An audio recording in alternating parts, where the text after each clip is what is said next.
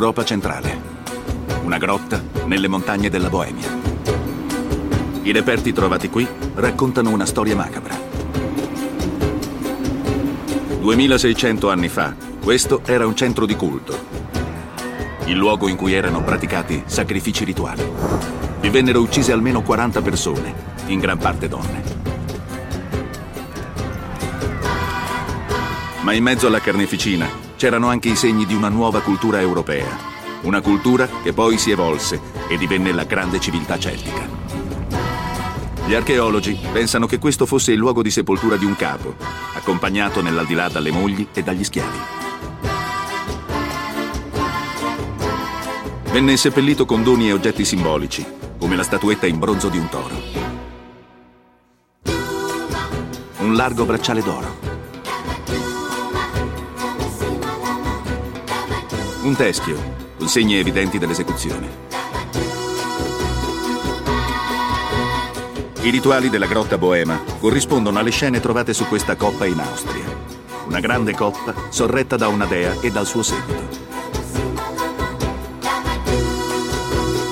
Ulteriori prove della diffusione di una nuova religione e di una nuova arte.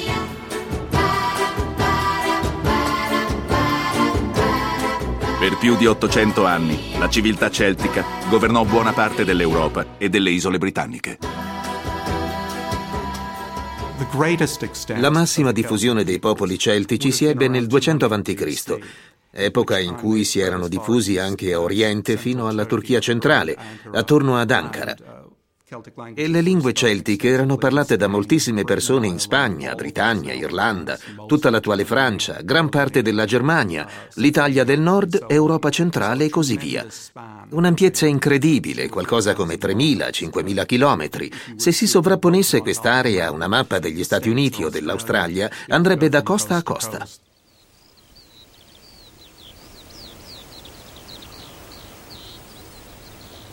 Circa 3.000 anni fa, ci furono importantissimi mutamenti a est, nelle steppe russe. Il clima cambiò, stava diventando più asciutto. I pascoli si inaridivano, gli abitanti delle steppe si spostarono a ovest, nella pianura ungherese e nella valle del Danubio.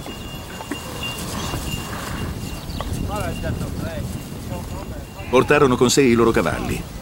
Gli antenati dei Celti erano diventati abili cavallerizi.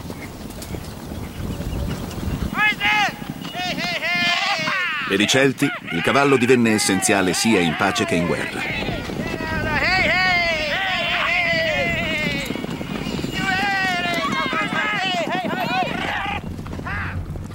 Erano in atto altri profondi cambiamenti.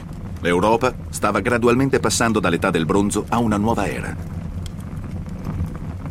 L'età del ferro, che sarebbe diventata sinonimo dei Celti. Con il ferro si abbattono le foreste e gli uomini.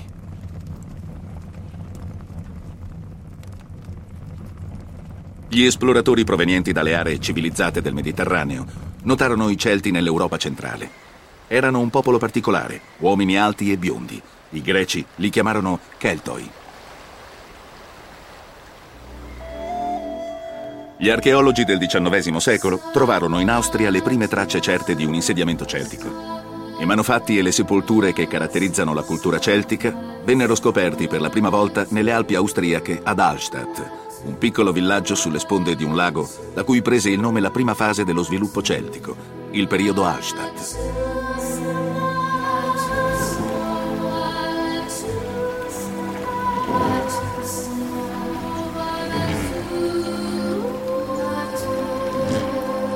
A chi ha familiarità con le lingue celtiche, i nomi di Hallstatt e di Hallein, il villaggio vicino, suggeriscono il motivo per cui l'area era importante in tempi preistorici. Hallen, in gallese, significa sale. Le miniere di salgemma non si trovano nei villaggi, ma nelle montagne di Salisburgo che li sovrastano.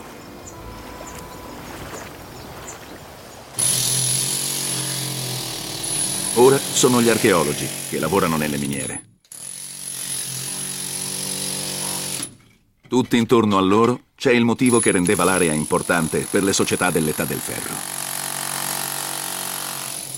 Il sale era essenziale per conservare la carne. I capi delle tribù celtiche lo scambiavano con generi di lusso provenienti dai paesi mediterranei come la Grecia. Ci sono almeno 4.000 metri di gallerie minerarie preistoriche. I reperti suggeriscono che l'oro bianco valesse molto più delle vite dei minatori. Il sale ha conservato fino ad oggi tracce degli schiavi celtici che lavoravano qui. Pezzi di stoffa.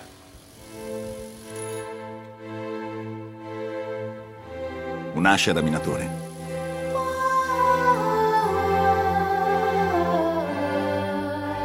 cuoio.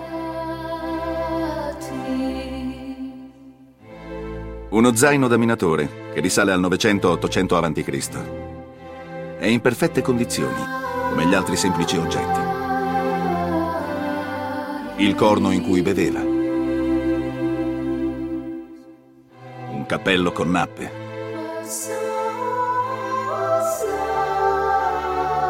Alcuni vestiti e asce da minatore.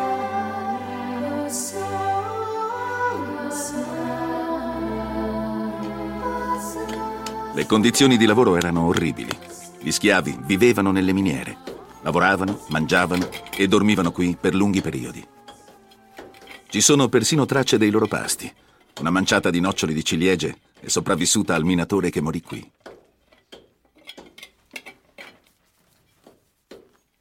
Gli schiavi venivano lasciati dove cadevano.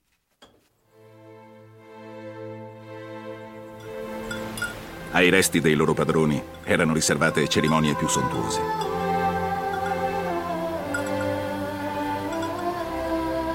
Nel 1846 un direttore minerario statale, Georg Ramsauer, scoprì le tombe delle classi alte. La cura con cui estrasse e catalogò i resti era avanzatissima per la sua epoca. Nei pascoli alpini dissotterrò un enorme cimitero dell'età del ferro scoprì più di mille tombe e le catalogò meticolosamente. Alcune persone erano state cremate, secondo la vecchia tradizione. In questa tomba i contenitori di bronzo conservano ceneri umane. Quest'urna è decorata con anatre e con la ruota a raggi, un simbolo sacro al dio della guerra.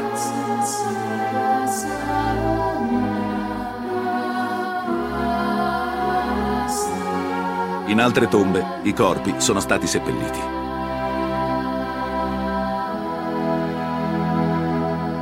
Anche i loro beni venivano sotterrati. Alcuni andavano nell'aldilà armati. Questo fodero di bronzo e la sottile spada di ferro hanno vivaci decorazioni. Due uomini tengono tra loro un'altra ruota a raggi, simbolo circolare della guerra.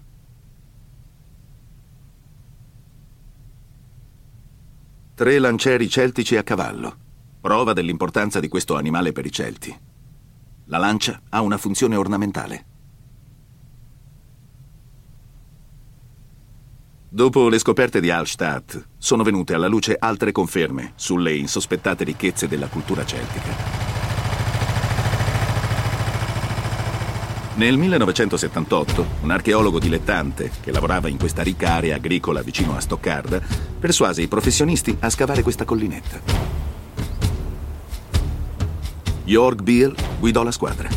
Fu la scoperta della sua vita. Incredibile come la tomba di Tutankhamon. Trovò una stanza di legno non saccheggiata. La tomba del principe di Ochdorf, risalente al 530 a.C. circa un uomo sui 40 anni. Un larghissimo bracciale d'oro, potente simbolo della ricca elite. Un bel fodero d'oro che contiene un magnifico pugnale di ferro e bronzo. Questa tomba è tra le più elaborate di tutta Europa, tra quelle del periodo Hallstatt. Il torque del capotribù, una specie di collare, è il simbolo del suo potere e della sua autorità alto 20 cm, è stato ricavato da un singolo pezzo d'oro.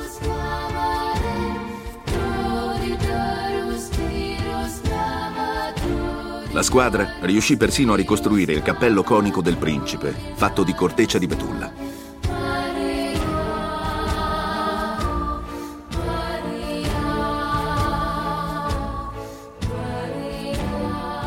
Sottili placche d'oro ornavano le scarpe. Chi le portava era chiaramente una persona molto importante. Questo doveva essere un insediamento molto popoloso. La persona in questa tomba era il capo e probabilmente guidava una dinastia, cioè la famiglia al potere. Il principe era alto circa 1,83 m. Corrispondeva alla descrizione che gli scrittori classici avevano dato dei Celti, alti e muscolosi. Il suo corpo era steso su un divano, in origine imbottito con pellicce di animali e canapa. Il divano di bronzo brunito, lungo tre metri, è ricco di decorazioni e sostenuto da otto figure femminili. Sulla parte posteriore è ritratto un guerriero, forse il capo stesso, sopra un carro funebre a quattro ruote. Il principe di Ochdorf andò nell'aldilà in grande stile. Il carro a quattro ruote è l'oggetto più prezioso trovato nella tomba. Sono stati trovati carri simili in molte tombe, ma questo è un esemplare unico. Il nostro fabbro ha impiegato due anni interi per ricostruirlo. È placcato con lastre di ferro decorate ed è composto da 1500 pezzi diversi. Ricostruirlo è costato più di una Rolls Royce nuova. Dimostra quanto fosse prezioso, allora come oggi.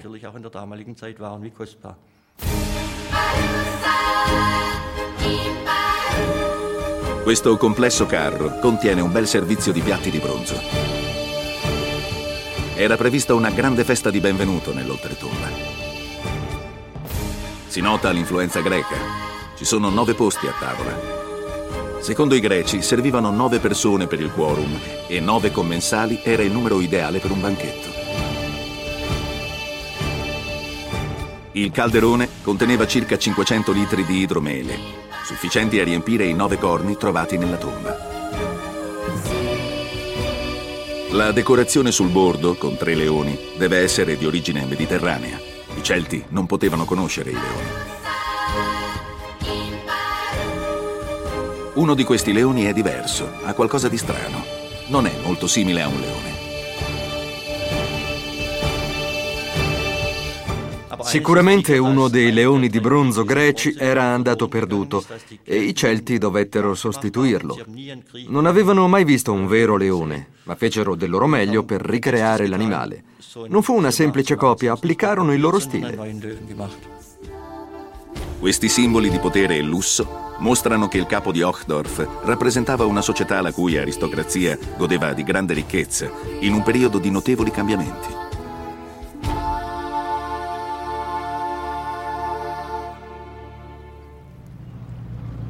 Marsiglia ai giorni nostri. Nel 600 a.C. i greci stabilirono qui un avamposto. Il geografo greco Ecateo annotò la presenza dei Celti nei dintorni.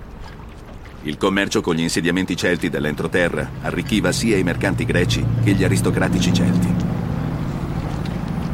Quello fu il periodo in cui nel mondo celtico affluirono più merci e più stili di vita greci. I Celti apprezzavano particolarmente il vino. Secondo uno scrittore greco, erano disposti a dare uno schiavo in cambio di una giara.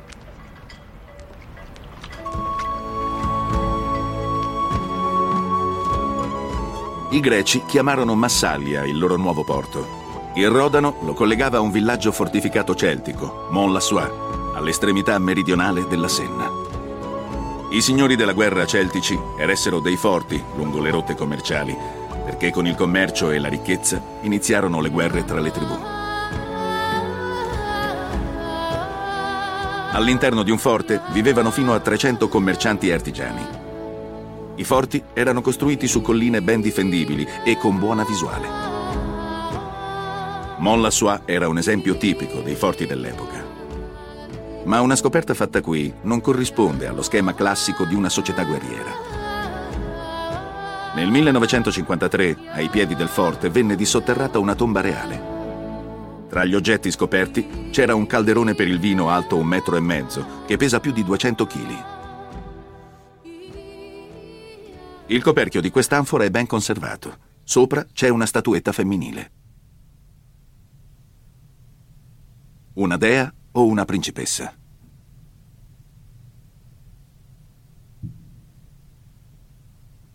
Il teschio, sepolto qui, è in buona parte intatto. È stata creata una ricostruzione della testa. I resti dello scheletro sono stati rimessi insieme. Gli scienziati si chiedevano se lo scheletro di una persona 35enne fosse di un uomo o di una donna, un principe o una principessa. Recentemente un antropologo ha fatto un controllo più approfondito. Ho trovato uno scheletro umano molto frammentato, di una persona molto, molto minuta, senza una grande muscolatura e di statura bassa, forse circa 160 centimetri, quindi relativamente bassa. E ho anche riscontrato una condizione patologica che prima non era stata notata, una dislocazione bilaterale delle anche, che potrebbe essersi verificata in età molto giovanile, forse durante la nascita. Sono sicurissimo che fosse una donna, una donna piccola, di corporatura minuta, e una donna particolare, nel senso che doveva avere un modo di camminare insolito, una specie di camminata dondolante, ma credo che riuscisse a camminare anche se erano colpite entrambe le anche, il che in questo caso è un bene. Anche il viso doveva essere distorto e la testa permanentemente piegata da un lato, forse leggermente, ma di sicuro in modo visibile. Quindi non era proprio la classica principessa a cui si penserebbe normalmente. Sicuramente non era una principessa guerriera, ma aveva comunque un grande carro funerario. Le ruote erano state rimosse e appoggiate contro il legno che riveste la tomba.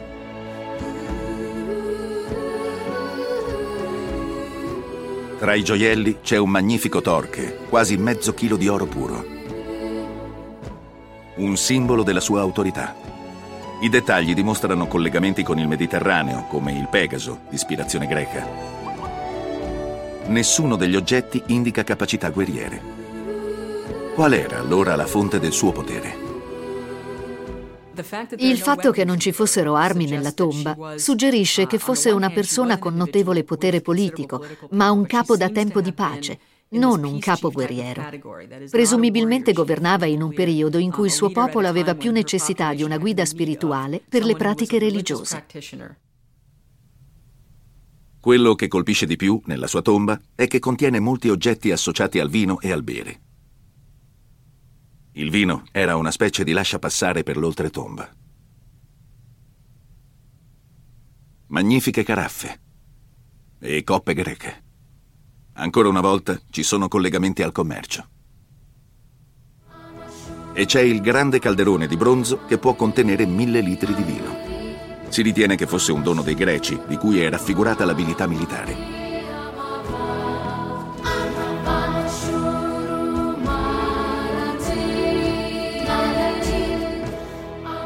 Ci sono altri riferimenti greci, come dei simili a gorgoni.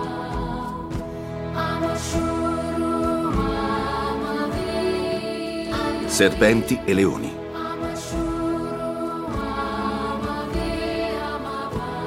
L'alcol era molto importante, evidentemente. Il controllo del vino deve aver contribuito al potere di questa comandante sciamana.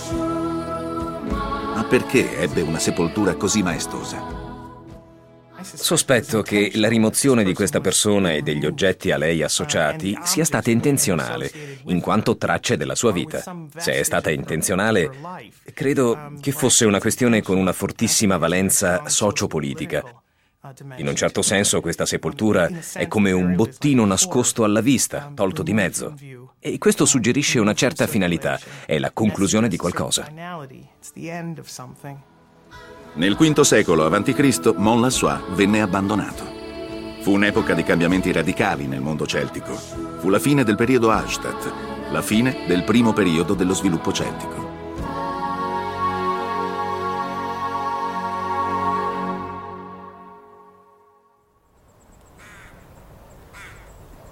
Il secondo periodo della cultura e dell'arte celtica, dalla metà del V secolo in poi, prende il nome da un altro paese lacustre, questa volta svizzero. Si chiamava Laten ed era sulle sponde del lago di Neuchâtel. Nel 1857 Friedrich Schwab, un archeologo dilettante svizzero, notò qualcosa di strano nel lago. Era stata un'estate asciutta, il livello dell'acqua era calato ed erano emersi strani cumuli di legno. Schwab diede il via a scavi e drenaggi. Portò alla luce il legno di un antico ponte. Gli scavi durarono più di un quarto di secolo e permisero di estrarre circa 3.000 manufatti, tra cui 160 spade di ferro.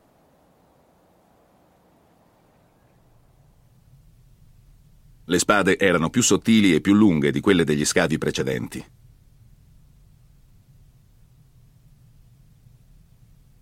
Punte di lance, alcune piegate per renderle inutili. L'Aten si rivelò un centro votivo. Le armi venivano lanciate nel lago come offerte agli dei. Gli storici moderni sono affascinati da questi reperti, perché sono i primi a suggerire la diffusione in Europa di nuovi motivi e di uno stile artistico senza eguali. Sarebbe diventato sinonimo dei Celti. Queste tombe regali a Rheinheim, nel sud-ovest della Germania, rivelarono tesori diversi dai precedenti. La lavorazione dei collari ora mostra uno stile artistico avanzato, con linee curve, molto bello ed elaborato. È vera arte celtica, non è un'imitazione degli stili meridionali. È influenzata dai greci e dagli etruschi, gli abitanti dell'odierna Toscana, ma ha una nuova e originale vitalità. Lo stile latin si diffuse in gran parte dell'Europa ed è caratterizzato da linee e motivi a spirale. Come nel rivestimento in bronzo e corallo di quest'elmo di ferro ornamentale, non adatto a veri combattimenti.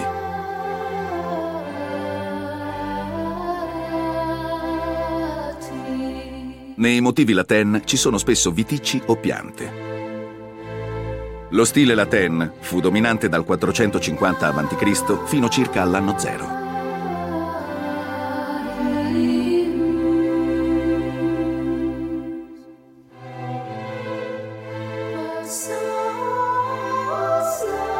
A volte, fra i motivi, si distinguono altre forme e volti.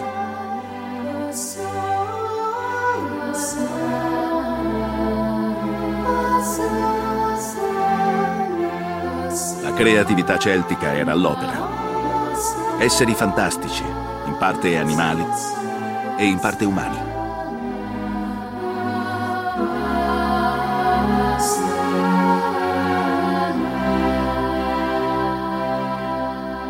A volte le decorazioni evocavano un mondo da sogno, a volte mondi da incubo.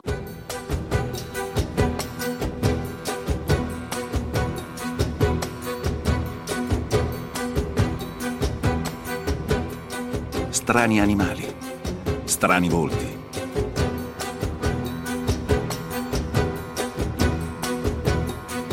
Qui si va da una testa umana alla coda di un animale e l'animale a sua volta ha una testa umana nelle fauci.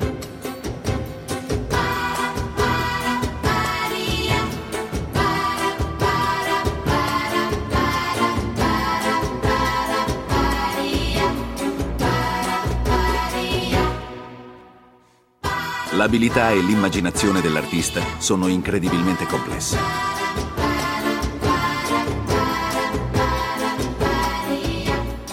È l'arte dell'elite. Esprime autorità. Eppure gli oggetti artistici, in gran parte d'oro, venivano sepolti con i morti. Serviva una maggiore quantità d'oro, ma lo si poteva ottenere solo con il commercio e, sempre più spesso, con le conquiste. Così, a partire dal 450 a.C., la situazione fu sempre più turbolenta. Furono colpite anche le più grandi roccaforti, come il massiccio forte di Heuneburg, nelle Alpi sveve della Germania meridionale, che si affacciano sull'alta valle del Danubio. Gli archeologi che lavorano qui hanno trovato indizi rivelatori. Strati carbonizzati indicano che in diverse occasioni il forte venne bruciato e raso al suolo. Dagli archeologi e da Tito Livio, lo storico romano, sappiamo che un gran numero di persone stava abbandonando le roccaforti e si spostava verso sud. Ma perché? Sicuramente i reperti archeologici suggeriscono che la popolazione cresceva e cresceva e cresceva. Inoltre sappiamo che in quel periodo la guerra era endemica. Sappiamo anche che era una società molto consumista, sperperatrice che manteneva lo status dell'elite distruggendo la sua stessa ricchezza. L'elite doveva essere seppellita con grandi quantità d'oro e altri beni di lusso, e questo prosciugava le risorse naturali. Si potrebbe dire che le necessità della società praticamente distruggevano la società stessa. Non era disponibile tutto l'oro necessario a mantenere il sistema sociale, e così il sistema sociale collassò. Probabilmente fu l'insieme di tutte queste cose che spinse i giovani a formare gruppi che andavano a crearsi una vita altrove. I gruppi che migravano erano giganteschi. Tribù di 20.000 o 30.000 persone attraversarono i passi alpini.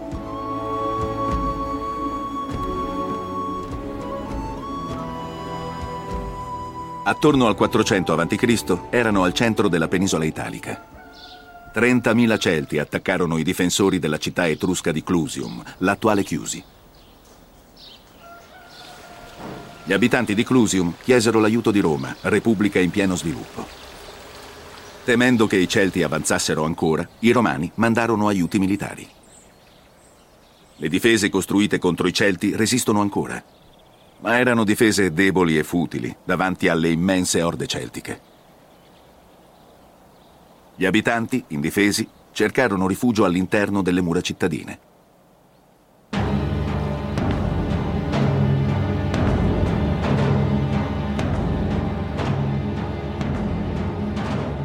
Gli eserciti etruschi e romani furono sbaragliati. I Celti avanzarono verso Roma. Nella battaglia dell'Allia, le forze della Repubblica furono annientate. Roma era alla mercé dei Celti, che non ebbero pietà. Un artista del XIX secolo immaginò il selvaggio saccheggio di Roma. Un secolo dopo, i Celti attaccarono Delfi, il luogo più sacro di tutta la Grecia.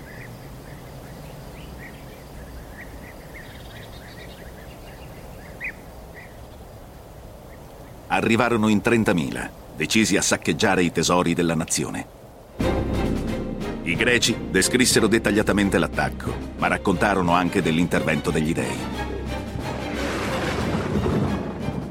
Terremoti, fulmini e valanghe dal monte Parnaso colpirono gli accampamenti celtici. I Celti li considerarono segni dello scontento divino. Nella confusione, i Celti impazzirono, dicono i greci, e si misero a combattere tra di loro. Costretti a ritirarsi, lasciarono sul campo 26.000 di loro, morti o moribondi. Dopo il massacro di Delfi, i Celti si dispersero in tutte le direzioni, a est verso la valle del Danubio, attorno a Belgrado e in Turchia. Ma a nord, in Britannia, la situazione era molto diversa.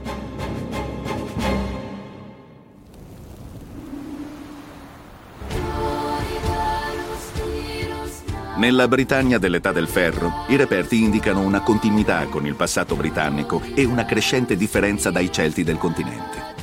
Molte fortificazioni celtiche furono costruite in località abitate già nell'età del bronzo. Gli abitanti parlavano una lingua celtica, il gallese, ed era il gallese che si usava nel forte di Pendinas in Galles.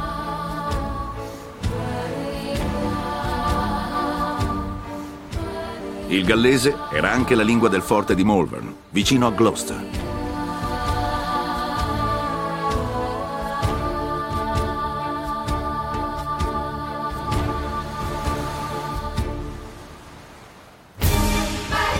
Gli abitanti del castello di Maiden nel Dorset parlavano gallese e appartenevano a una società celtica britannica. Una società che sviluppò il suo personale stile britannico anche nella costruzione dei forti. È stata scartata la possibilità che questi forti siano stati costruiti da invasori celtici europei.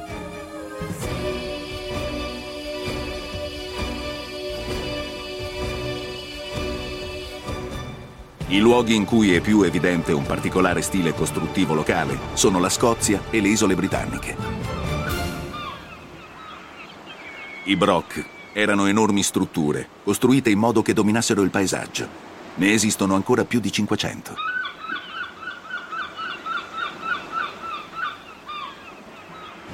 Oggi si ritiene che stile e cultura celtico-britannici si siano sviluppati indipendentemente da quelli continentali.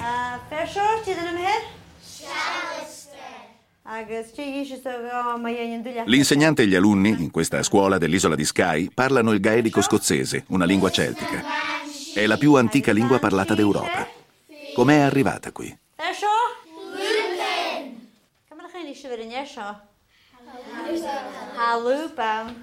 Se scartiamo l'idea che ci sia stata una grande migrazione celtica in Britannia, nascono subito alcuni fondamentali interrogativi riguardo alla lingua. Perché la lingua usata in Britannia, ancora parlata in alcune regioni, appartiene alla famiglia delle lingue che chiamiamo celtiche. Le stesse lingue che erano parlate in Gallia e in altre parti d'Europa. Come lo si può spiegare? Um, Beh, la vecchia teoria era che il celtico fosse stato introdotto da varie ondate migratorie. Ma al giorno d'oggi credo che molti di noi lo vedano come una lingua molto antica, forse risalente addirittura al periodo neolitico o prima ancora. Da quell'epoca in poi ci furono molti contatti in Europa occidentale, soprattutto lungo le rotte atlantiche della Spagna, della Francia e della Britannia. C'erano navi che andavano avanti e indietro commerciando, trasportando metalli e persone. In quel contesto di commerci e scambi, credo che si capisca come abbia potuto svilupparsi una lingua franca, una lingua che consentisse a tutti di comunicare. Secondo me dovremmo vedere il celtico in questo contesto. Qui nell'Hampshire, al centro di ricerche della Butzer Ancient Farm, la vita quotidiana dei Celti è stata accuratamente ricostruita.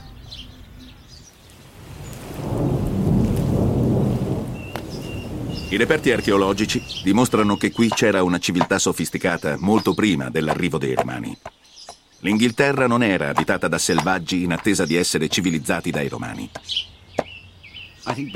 Credo che prima di queste ricerche si pensasse che i Celti sopravvivessero a stento, che non sapessero coltivare né costruire e che la spinta verso una vita civilizzata fosse stata un dono dei Romani.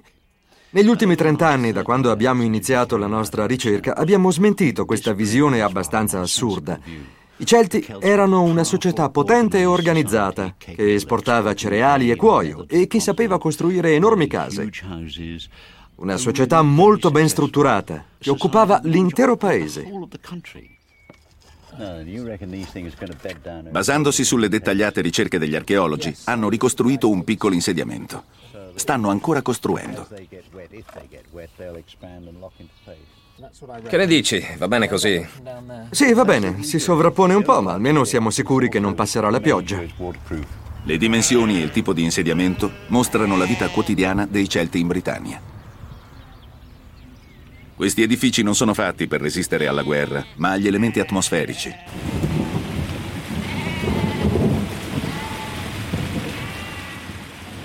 I tetti sono molto inclinati e impagliati, un metodo efficace che è stato usato per più di 2000 anni e che viene usato ancora oggi.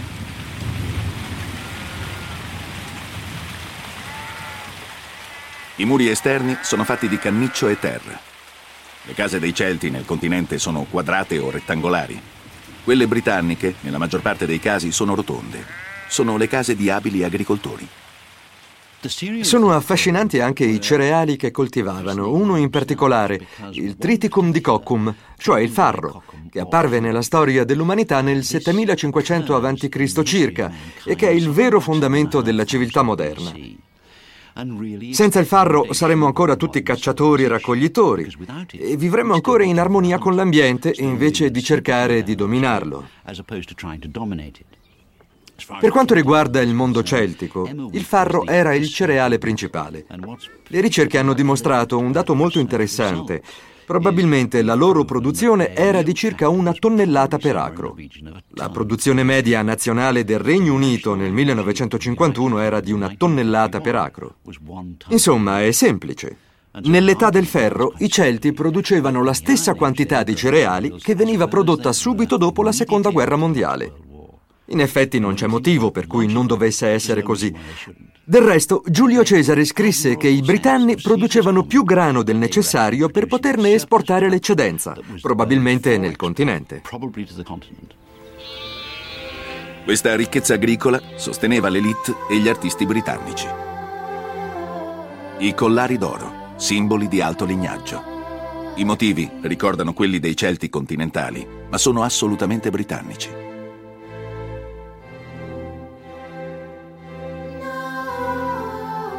Il magnifico scudo di bronzo, con intarsi di vetro, trovato nel Tamigi a Battersea.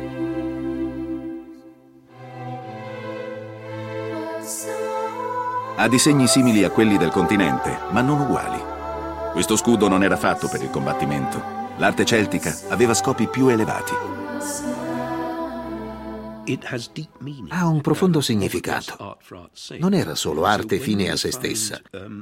Avere scoperto che comunità britanniche importavano alcune di queste cose, che poi iniziarono a farle da soli, ci dice chiaramente che stavano assorbendo anche il sistema di valori del continente.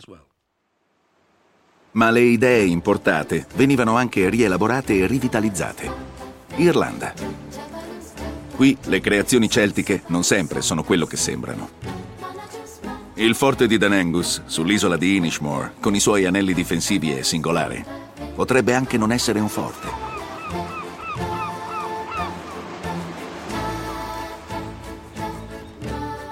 Il forte di Navan, nella contea di Ama, è altrettanto ingannevole. Apparentemente ha tutte le caratteristiche di un forte. Il muro di cinta è circondato da terrapieni,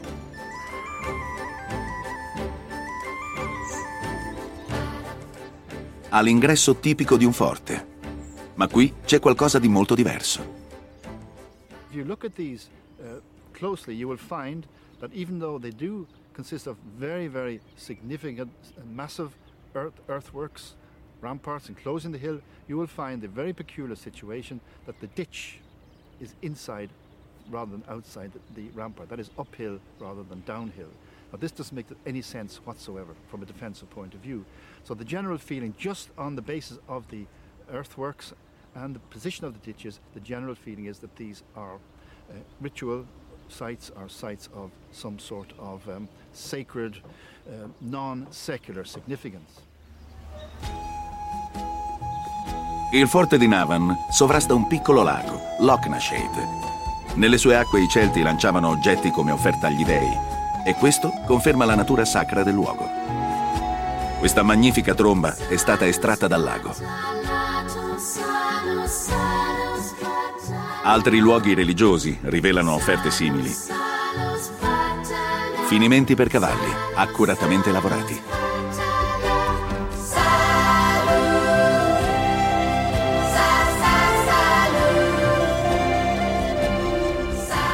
Uno scudo di cuoio trovato in una palude nella contea di Tipperary. Altre splendide collane d'oro, sepolte in gran quantità.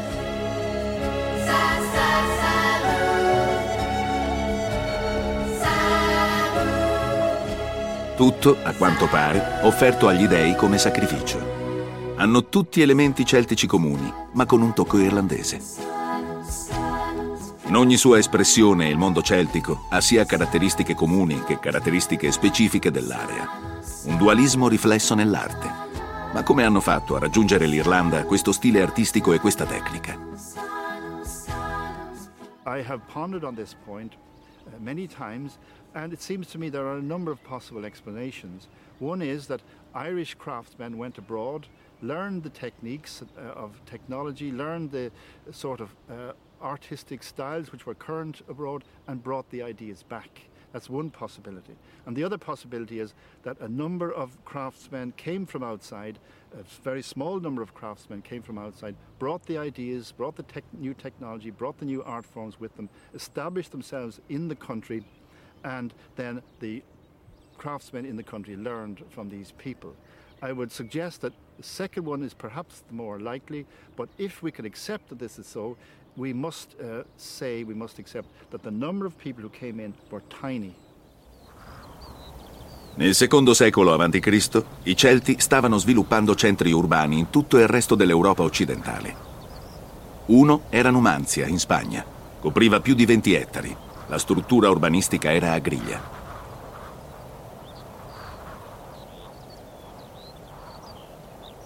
Le case avevano fondamenta di pietra e muri di mattoni di terra cruda.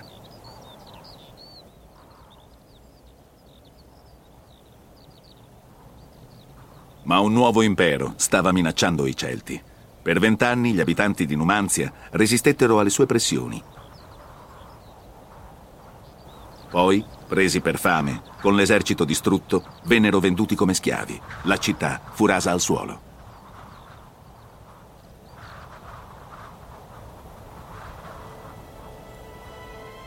Il nemico era Roma. La giovane Repubblica, che 200 anni prima aveva visto i suoi eserciti massacrati dai Celti e la sua capitale devastata, ora era una grande potenza. I comandanti romani volevano dominare il mondo. Avevano sia la disciplina sia l'immaginazione necessarie.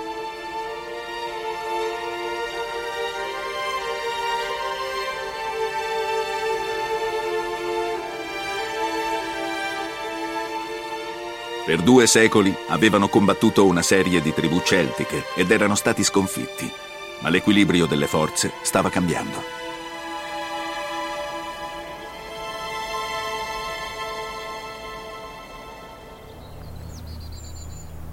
A nord delle Alpi, i Celti avevano sviluppato solidi stati tribali, guidati da re o da potenti capi. La popolazione stava aumentando, sostenuta dal progresso nella produzione agricola. Erano apparsi nuovi insediamenti. Entremont, nella Francia meridionale, poteva essere considerata una città. Questi centri dominavano le tribù vicine, ma tra i Celti non esisteva un grande potere centrale come a Roma. Le loro passate vittorie li avevano resi troppo sicuri di sé, non avevano fatto i conti con l'ingegnosità dell'apparato militare romano. Il problema principale che i romani dovevano affrontare tutte le volte è che i Celti erano più grossi di loro. L'altezza media dei romani era 1,67 m, mentre quella dei Celti era in genere da 5 a 8 cm in più. Quindi i romani dovettero escogitare qualcosa che permettesse loro di fermarli. I romani chiamavano pilum questo tipo di arma. È una lunga asta di ferro con un'impugnatura di legno. Quando due eserciti caricavano, i romani le lanciavano da circa 20 metri di distanza. Possiamo immaginare il suono che facevano 20.000 di questi giavellotti mentre volavano in aria. Quando colpiva uno scudo celtico, il pilum lo trapassava e colpiva il combattente dietro lo scudo. Era il principale scopo del Pilum. Ovviamente questo provocava una tremenda confusione nell'esercito celtico, che interrompeva la carica per difendersi. Ed era in quella brevissima pausa che i romani attaccavano con le spade, soprattutto spade da affondo, e cercavano di ucciderli. Ebbero un incredibile successo e praticamente per tutto il periodo dei combattimenti con i Celti non cambiarono mai tattica. I romani non volevano solo resistere ai Celti, erano fermamente intenzionati a occupare le loro terre. Giulio Cesare capì che era la sua occasione. Non aveva l'autorizzazione del Senato per intraprendere una campagna, ma colpì comunque le città celtiche una dopo l'altra. I Celti avrebbero dovuto vincere tutte queste battaglie, ma semplicemente non avevano la disciplina dell'esercito romano. Prima vincevano le battaglie, quando combattevano contro i greci e altri, ma l'esercito romano era una macchina molto meglio organizzata. Questa macchina organizzata avrebbe sopraffatto il disorganizzato e caotico esercito celtico. Nel 52 a.C. ci fu lo scontro decisivo presso la roccaforte di Alesia, vicino a Digione in Francia. I Celti avevano un leader carismatico, Vercingetorige. C'è il suo viso su una moneta d'oro trovata al forte di Alesia.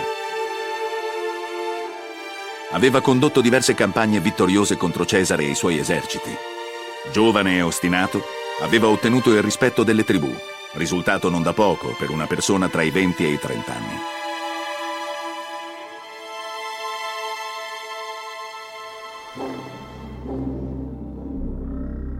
Vercingetorige aveva riunito un esercito confederato che contava più di 200.000 uomini. La cavalleria e la fanteria celtica erano quattro volte più numerose del piccolo esercito di Cesare, Vercingetorige avrebbe dovuto vincere facilmente. Poi fece un incredibile errore. Allontanò la sua cavalleria. Li rimandò a casa a radunare i rinforzi. Finché la sua cavalleria era presente, i romani potevano costruire le loro fortificazioni solo sulle colline, dove la cavalleria non poteva attaccarli, o sui pendii delle colline stesse. Appena la cavalleria fu lontana, Cesare poté fare tutto quello che voleva. Vercingetorige aveva commesso il suo primo errore. Cesare ne approfittò immediatamente. In un solo mese le truppe romane costruirono un enorme apparato d'assedio, lungo più di 22 chilometri attorno al forte. Venne disposta una complicata serie di trappole per fermare i carri dei Celti. Grossi chiodi di ferro, buche circolari e pali appuntiti. e poi fossati e terrapieni di terra e legno con torri difensive. Quando arrivarono i rinforzi celtici, ben 250.000 unità, non riuscirono a passare.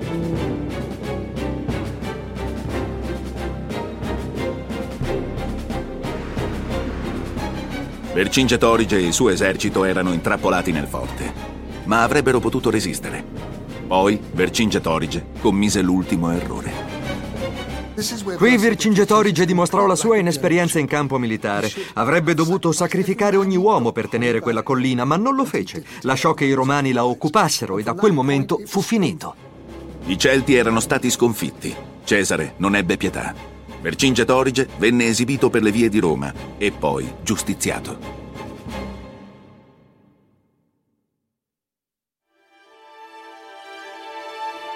Questa statua di marmo a Roma mostra un guerriero celtico nudo e morente. È il simbolo della fine dei Celti continentali. Ammirati per il loro eroismo, condannati dalle loro tattiche sbagliate.